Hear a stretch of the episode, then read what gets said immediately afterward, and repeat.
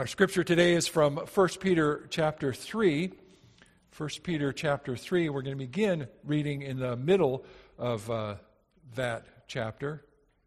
Peter had said, um, he, he, had talked to the, the, the, people of the church, uh, inviting them to, to live in harmony, uh, to live with compassion and humility, uh, not to repay evil with evil or insult with insult, but with blessing, to be a people of blessing. And then Peter says in verse 13 of chapter 3, so chapter 3, verse 13, Who's going to harm you if you're eager to do good? But even if you should suffer for what's right, you're blessed. Do not fear what they fear. Do not be frightened. But in your hearts, set apart Christ as Lord. Always be prepared to give an answer to everyone who asks you to give the reason for the hope that you have. But do this with gentleness and respect keeping a clear conscience, so that those who speak maliciously against your good behavior in Christ may be ashamed of their slander. It's better, if it's God's will, to suffer for doing good than for doing evil.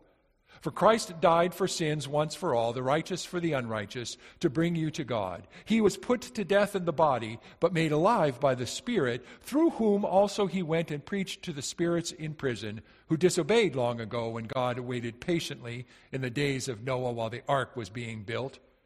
In it, only a few people, eight in all, were saved through water, and this water symbolizes baptism that now saves you also not the removal of dirt from the body, but the pledge of a good conscience toward God. It saves you by the resurrection of Jesus Christ, who's gone into heaven and is at God's right hand with angels, authorities, and powers in submission to Him. Sharing our faith with others can be difficult uh, given the opportunity to, to talk about our faith with another, we may find the going kind of tough. We may hesitate to, to share our faith because we're afraid maybe that our lives aren't good enough. Or maybe we're afraid to share because we figure we don't know enough, we don't have the answers. Or maybe we're concerned about uh, what others will think. People might uh, reject us, or they might think that we're odd. And sometimes, to be honest, we do come across as odd. Uh, like the man who was always eager to share his faith. He was a barber and he often had opportunity. The thing is, he could never find the right words. He'd lather up the customer's face, sharpen the razor, but customers would always look for a chance to escape when he turned, razor in hand, and said, Are you prepared to meet your God? God calls us to right living.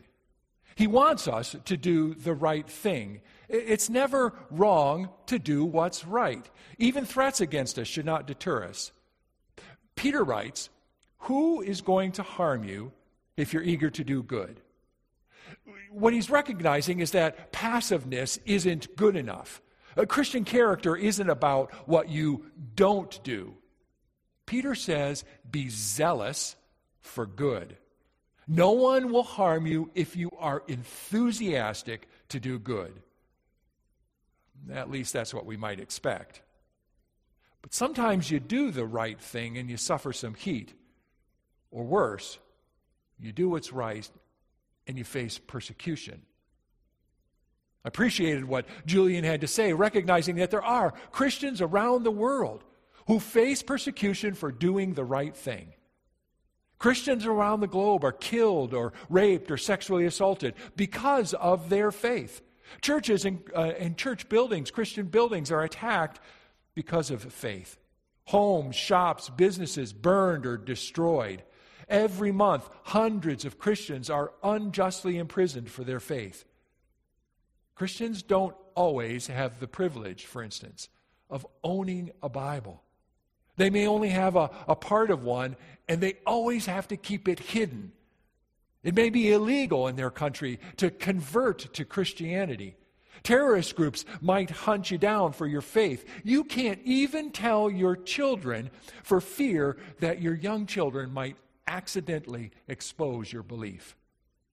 You can do the right thing in North Korea or Afghanistan or Somalia and suffer immensely because of your faith. Today, more than 260 million people around the world face persecution because of their faith. Peter was writing to Christians who may have put their lives on the line for their faith. But despite their suffering, Peter considered them fortunate. Peter says, But even if you should suffer for what is right, you are blessed. You'll find God's favor if you do what's right, even when others might make your life miserable for it. God has graciously adopted us as His sons and daughters.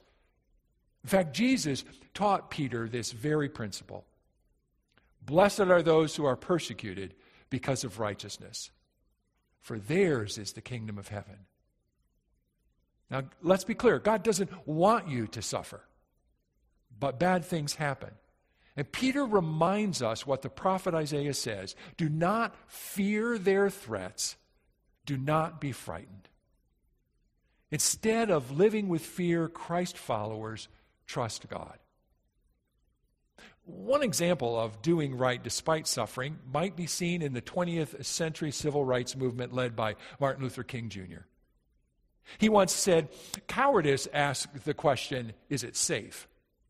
Consensus asks the question, is it popular? But conscience asks, is it right? True Christ followers don't pursue the path of least danger, nor do Christ followers wonder what path will make the greatest number happy. Christ followers pursue what's right. Black citizens and, and black Christians faced incredible pressure to be second rate citizens, subject to the power and the authority of whites. One member of the black community, Rosa Parks, shows us what it looks like to do right without fear. In the year 1955, Rosa, a seamstress, was returning home from her job. She boarded the bus, and the rule at the time was white in the fronts, blacks in the back. And if there weren't enough seats for white passengers, the blacks had to stand. Well, one day, Rosa Parks sat in an available seat near the middle of the bus. She was exhausted. She had worked hard all day. The bus grew more and more crowded, and blacks were required to give up their seats to white passengers. And the driver noticed that Rosa and others weren't standing. Y'all better make it light on yourselves and let me have those seats, he declared. Now, Rosa didn't understand at all how it would make it light for her to give up her seat and stand after a long day at work. So she remained seated. Her ancestors had been brought over on slave ships, treated like cattle, died by the thousands. Parents whipped before children's eyes, children taken away and sold while, while parents screamed in protest. Even after slavery officially ended, there was still exploitation and discrimination, cross burnings, lynchings, church bombings. The more blacks gave in to what was wrong, the worse their treatment was. The bus driver shouted at her. He threatened to arrest her if she didn't stand, and Rosa remained seated, calmly responding, You may do that. Rosa Parks was convicted to do the right thing. Rather than being afraid of human power and authority, Rosa trusted God's power and authority. Like Peter says, it's better if it is God's will, to suffer for doing good than for doing evil. Yes, followers of Christ may suffer, but Peter's clear no matter what suffering may come our way, there's nothing that should keep us from doing the right thing. In fact, a gentle response may open the door for you to give the reason for your hope. Your good deeds might lead to the opportunity for you to give an answer why you live the way you do. Peter says, But in your hearts, revere Christ as Lord. Always be prepared to give an answer to everyone who asks you, to give the reason for the hope that you have. Instead of being afraid of what people will think or say, you'll show that your Lord is Jesus. You'll resist the urge to make your faith primarily and purely a, a private matter. Now, you got to understand, this is a, a big about face for Peter, uh, an amazing statement for Peter to make. He once had the chance to speak up for Jesus, and he denied ever knowing Jesus. Peter was asked three times by people to give an answer, and each time he refused. Now, Peter says, be prepared to give an answer. Giving reason for your hope doesn't mean you have all the theological answers to every faith dilemma. You aren't expected to be an expert in all the biblical nuances or, or able to produce irrefutable, highly philosophical counter arguments. Peter just wants you to be ready to explain why you have hope. What's your story? Where has God worked grace into your life? Watch the tag videos by the, the people of our church who've been sharing. Keith, Kaylee, Julian, each one telling a, a simple story of how God has worked in their lives through various people and events. They are recipients of God's goodness, and they're simply doing what Peter's called for giving reason for the hope that they have. Whatever your response, Peter tells us to do it with gentleness and respect. See, Peter doesn't tell you to win an argument. You aren't supposed to give as good as you get. The goal of Christian testimony is to help people take a closer look at God and His ways. Gentleness reflects your attitude. Others may mock or criticize you. The temptation is then to do the same toward them. Instead, gentleness receives the other with grace, listening for what God might be speaking to you through them. And respect speaks to your regard of the other. You know the person in front of you is an image bearer of God. They have this inherent dignity and worth that calls for your respect. A good example of living with gentleness and respect is the story of Fred Rogers. Uh, perhaps you've seen that recent movie, A Beautiful Day in the Neighborhood. It reveals a bit about Fred Rogers. Uh, Fred Rogers started Mr. Rogers' Neighborhood because he didn't like what the medium of television was doing. The programming he found was way too demeaning. And so Rogers tried to present life lessons to children through puppets and songs and, and honest conversations about difficult issues. He almost never talked about his faith on air, but he always displayed a beauty and grace that infused homes and hearts with kindness and love. Fred Rogers portrayed a gentle spirit.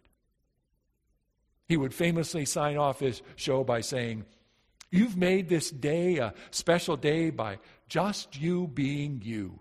There's no person in the whole world like you, and I like you just the way you are. This simple attitude, Fred Rogers made connections with all kinds of different people. A young fan with cerebral palsy, a blind child struggling to pray.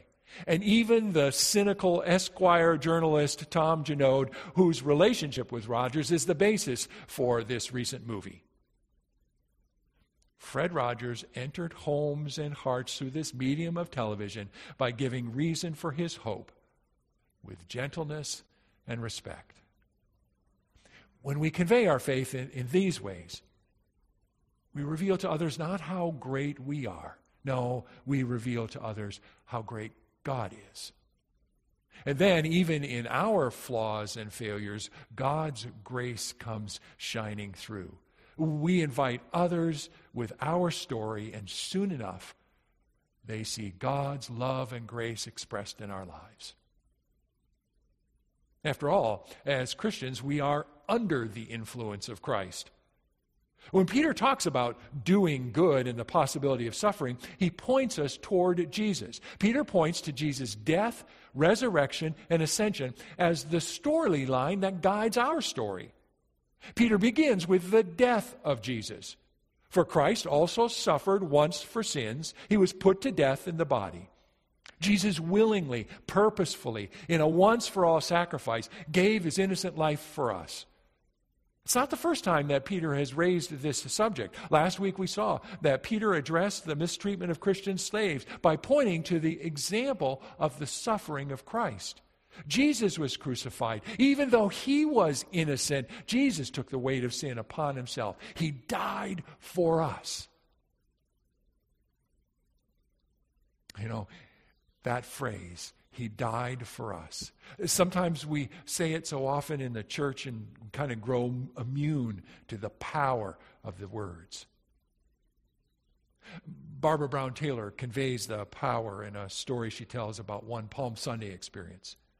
Each year, the church that she pastored staged a, a, dramatic reading of the story of Jesus' entry into Jerusalem and then the last week of his life. A 10 foot tall cross was centered on the stage, and participants took their places, some on the stage, and some were seated in the pews next to unsuspecting parishioners. One year, the drama built toward its dreaded conclusion. Jesus stood in front of the cross, head bowed. And Pilate asked the crowd, What should I do with Jesus who's called the Messiah? And the dramatic participants, those who had been planted out in the audience, jumped to their feet. Crucify him, they shouted. Let him be crucified. As Taylor says, the story is awful. But those of us who are familiar with the story can endure because we know the end of the story. But this one particular year, another voice was heard from the audience. And it was a mournful cry. Oh, my Lord, no, it wailed. A woman's voice lamented, Don't kill sweet Jesus. You've got to stop. You can't kill sweet Jesus. Oh Lord, make him stop. An usher located the woman in the darkness, sat beside her. All around her, people patted and whispered and consoled. They, they assured her it was all right. See, she had wandered in off the street, and she had taken a seat and didn't know what was going to happen.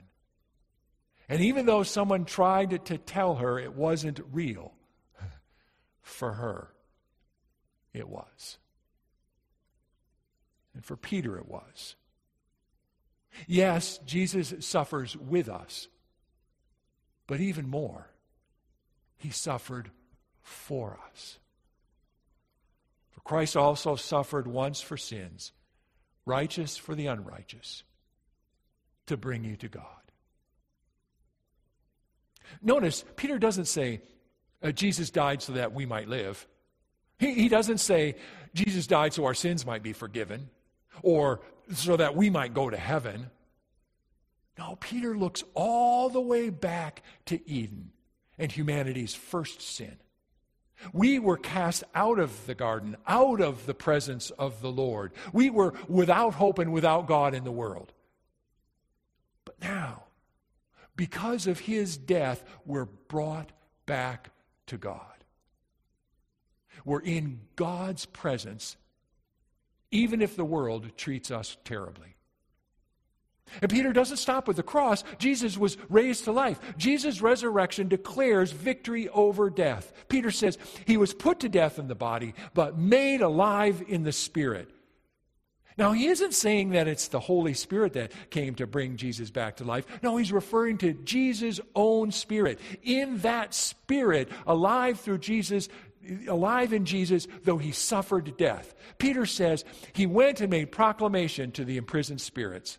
Now, it's a really strange phrase here. I mean, every word or phrase in this particular verse of the Bible has been disputed. No single interpretation has ever gained prominence.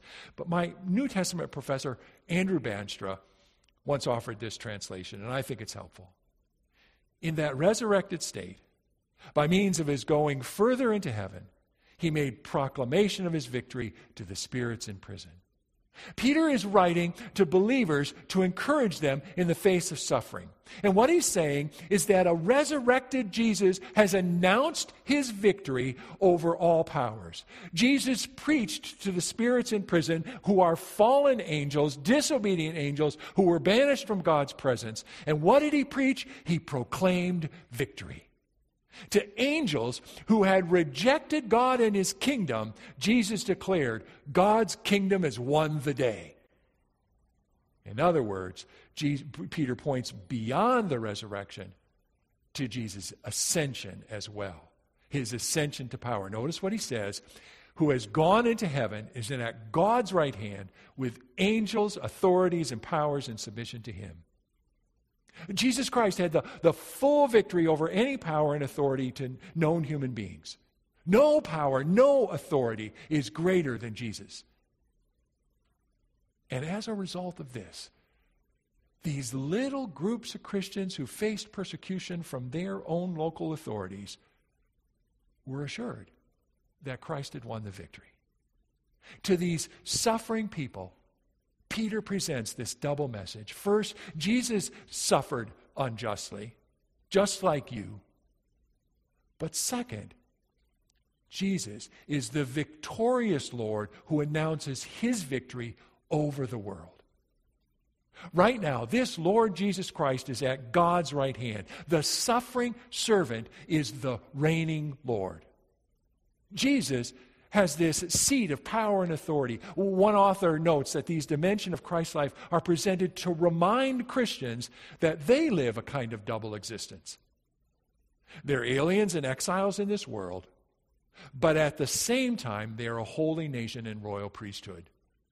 They experience persecution and trials, but they have a hope of a certain victory.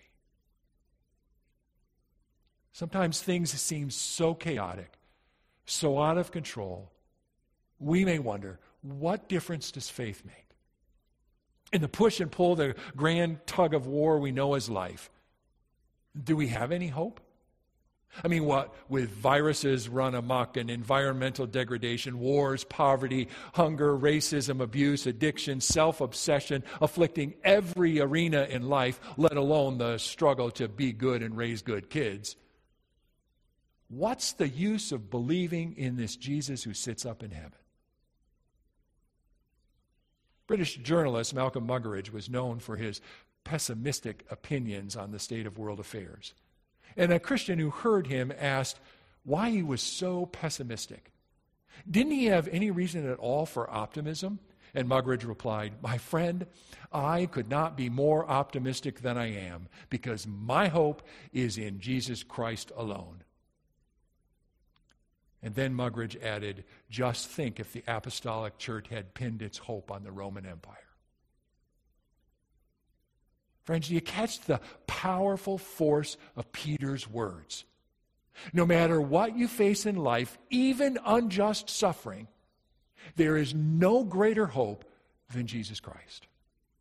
He suffered, just like many Christians do, but more importantly, he is alive and victorious. He's the living Christ who reigns over all authorities, all powers. And Jesus gives meaning and purpose and hope to everyone who believes in him. Yes, we can face hard times. You can try to do the right thing and still feel like it's not effective. But there's hope. No, not in what we can do. No, our hope is in Jesus Christ. At every turn, in every circumstance, no matter what turmoil or suffering might come our way, we can give reason for our hope. I can declare to you that in life and in death, my hope is in Jesus Christ. Yes, he suffered. But more importantly, he is alive and victorious over all evil. And that's enough. That's more than enough to encourage me to keep striving to do the right thing. Let's pray together.